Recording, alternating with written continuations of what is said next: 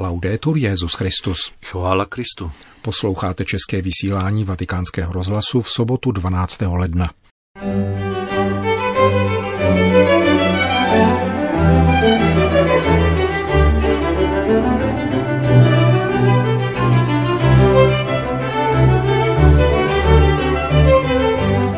Papež František překvapil svojí páteční návštěvou klarisky z umbrijského kláštera Valle Gloria.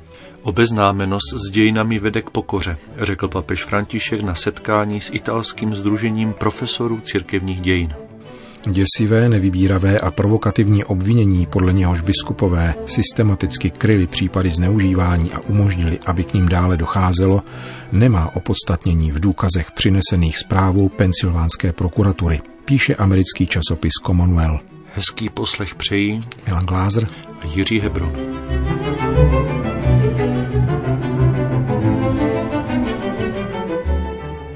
Zprávy vatikánského rozhlasu. Vatikán. Nečekanou návštěvou poctil papež František v pátek klauzurní sestry v umbrijském kláštere Valle Gloria ve Spellu. Přivítali jsme ho s velkou radostí a úžasem. Cítili jsme se jako mudrci, když spatřili hvězdu, říká opatka kláštera matka Kiara. Výjezdem přísně soukromého rázu, jak potvrzuje nota vatikánského tiskového střediska, papež František oplácal návštěvu, na níž klarisky z kláštera Valle Gloria v zastoupení všech klauzurních řádů převzali 25. srpna v domě svaté Marty apoštolskou konstituci Vultum Dei Querere. Úžas sester byl nesmírný, když se v 9 hodin ráno ve chvíli, kdy očekávali mši svatou s biskupem Gualtierem Sigismondem, objevil u Fortny papež František. Quando l'abbiamo visto varcare invece la soglia della chiesa, veramente stata una gioia incontenibile. Naše radost a úžas byly nepopsatelné. Cítili jsme se jako mudrci, když spatřili hvězdu. Papež s velkou prostotou usedl s námi ke stolu. Jelikož jsme ho nečekali, nebylo připraveno nic zvláštního. On se však opět projevil jako otec a pastýř. Říká opatka kláštera matka Chiara Mošety. Po společné liturgii svatý otec se sestrami pobesedoval, povzbudil je v jejich cestě kontemplativního života a poděkoval jim za službu modlitby pro církev. Požádal také klarisky, aby modlitbou doprovázely nadcházející světové setkání mladých v Panamě. Se sestrami rovněž poobědval a do Vatikánu se vrátil kolem 16. hodiny. O utajované návštěvě viděl pouze biskup Folíňa Gualtiero Sigismondi. Papež mi tento úmysl několikrát dal najevo. Během našeho posledního setkání jsem pochopil, že začíná nabývat konkrétních obrysů, protože svatý otec přesně znal všechny vzdálenosti a čas trvání cesty do Spella. Na vánoční vigílii jsem se dozvěděl přesný program a tato radost, kterou jsem nemohl s nikým sdílet, pronikala všemi slavnostmi těchto dní. Uvedl folínský arcibiskup. Vatikán. Schopnost zahlédnout Kristovu přítomnost a cestu církve dějinami nás činí pokornými, řekl papež František při dnešní audienci italského združení profesorů církevních dějin. Členy této asociace, založené v roce 1967, byli zpočátku převážně učitelé italských seminářů. Dnes do ní patří na 150 profesorů státních i církevních univerzit, teologických fakult a dalších institucí. Každé tři roky pořádají sympózia zaměřená na různá historiografická témata. Církevní historici, které papež František dnes přijal, se účastní konference probíhající na Římské univerzitě Lumsa. U příležitosti 50 let existence združení zvolili za téma dějiny pokoncilní církve, zejména v perspektivě bádání a šíření jeho výsledků. Historia magistra víte, Historie je učitelkou života, říká známé úsloví, avšak, jak dodával jeden jezuitský profesor Giacomo Martina, má velmi málo žáků. Zahájil bonmotem svou promluvu papež František. Profesorům církevních dějin pak poděkoval za jejich službu a zanícené svědectví. In effetti la storia studiata con passione e deve insegnare s nadšením studované dějiny totiž mohou a mají mnoho co učit dnešek, který je tolik rozvrácený a žíznící po pravdě, míru a spravedlnosti. Postačilo by, kdybychom se jejich prostřednictvím naučili moudře a odvážně uvažovat o dramatických a zoubných důsledcích války, Tolika válek, které poznamenaly cestu člověka po této zemi.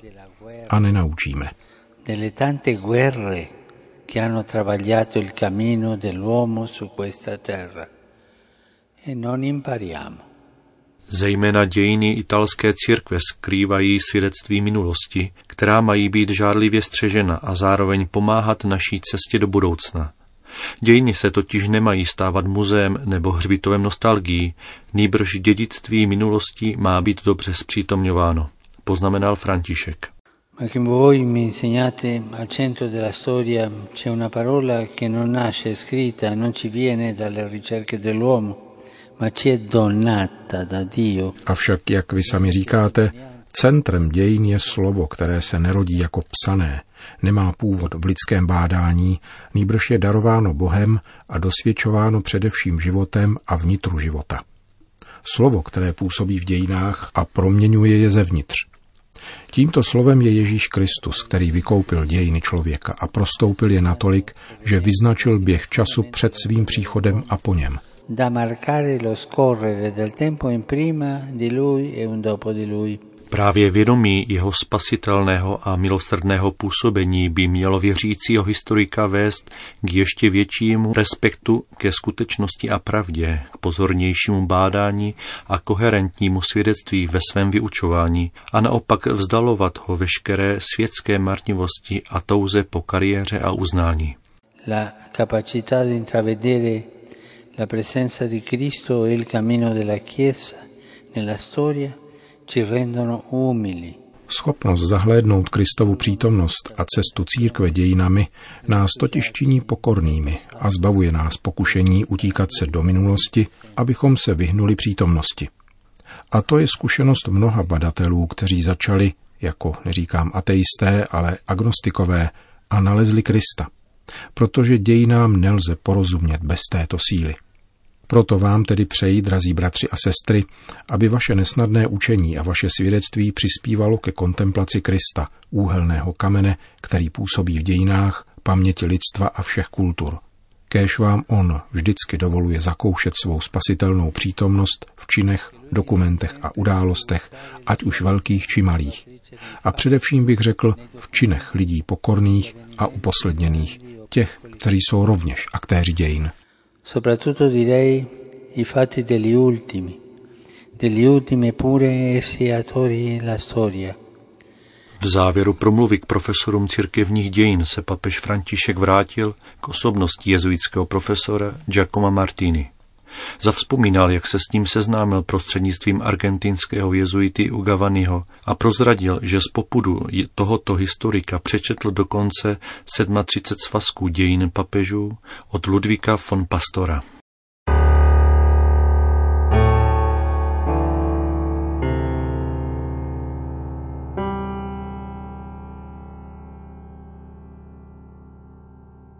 Spojené státy americké.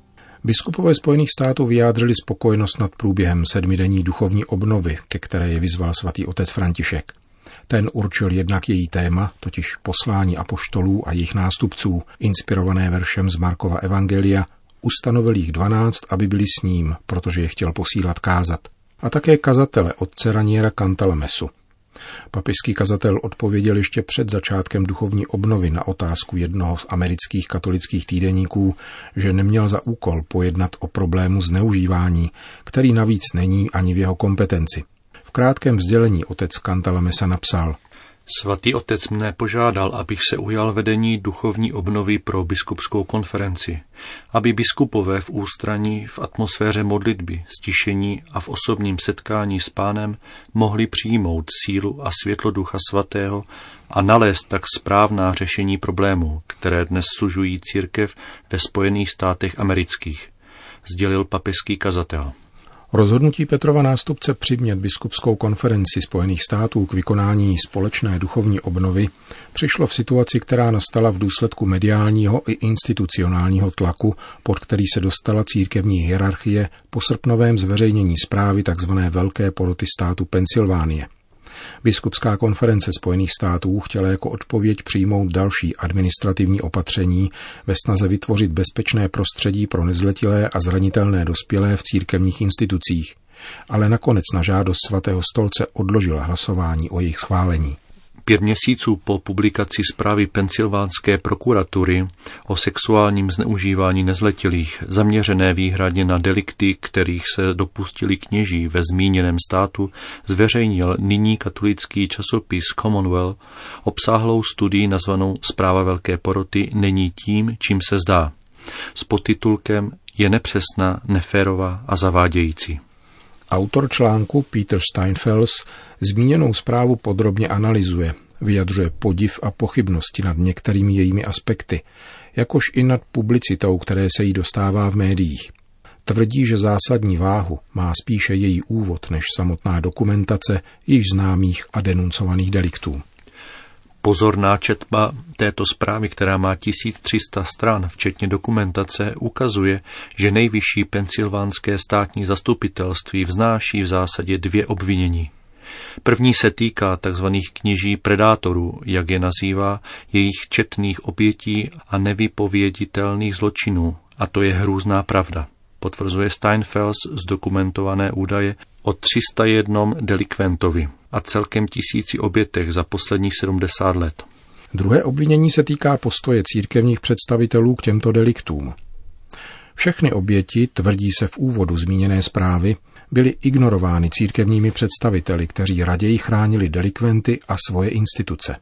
Toto obvinění, konstatuje americký novinář, je de facto značně zavádějící, nezodpovědné, nepřesné a nespravedlivé. A protiřečí mu dokonce samotná dokumentace obsažená v této zprávě, je-li pozorně čtena. Zmíněný americký novinář je si vědom, jak poznamenává, že jeho vývody jsou zjevně proti proudu veřejného mínění o zneužití v církvi.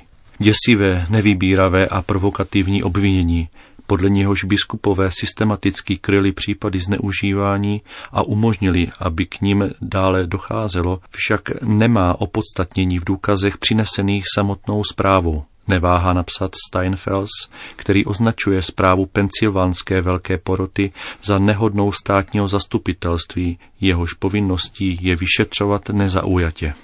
Autor zmíněného článku poukazuje dále na pravý účel této zprávy, kterým je peněžní odškodnění.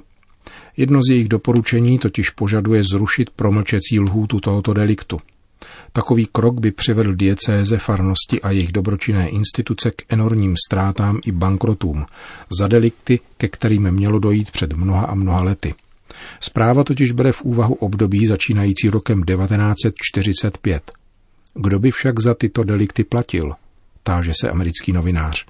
Nikoli samotní predátoři a církevní funkcionáři, ať už se provinili či nikoli, protože již dávno nežijí anebo jsou nemajetní.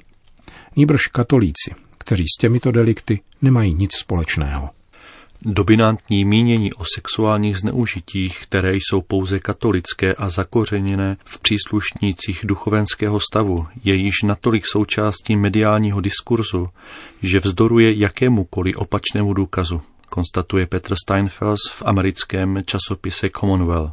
Církevní představitelé ve Spojených státech amerických stojí dnes před nesnadným úkolem, totiž bojovat proti pochybnostem či podezřením týkajícím se postoje církve k těmto zavržení hodným deliktům.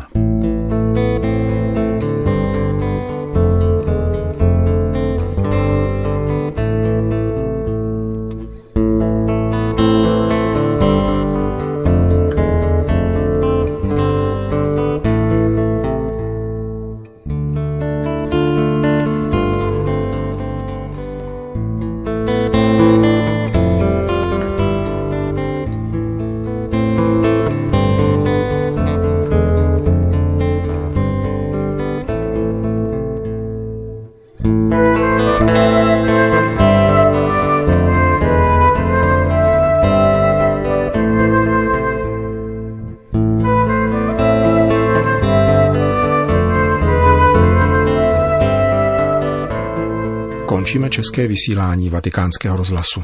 Chvála Kristu. Laudetur Jezus Christus.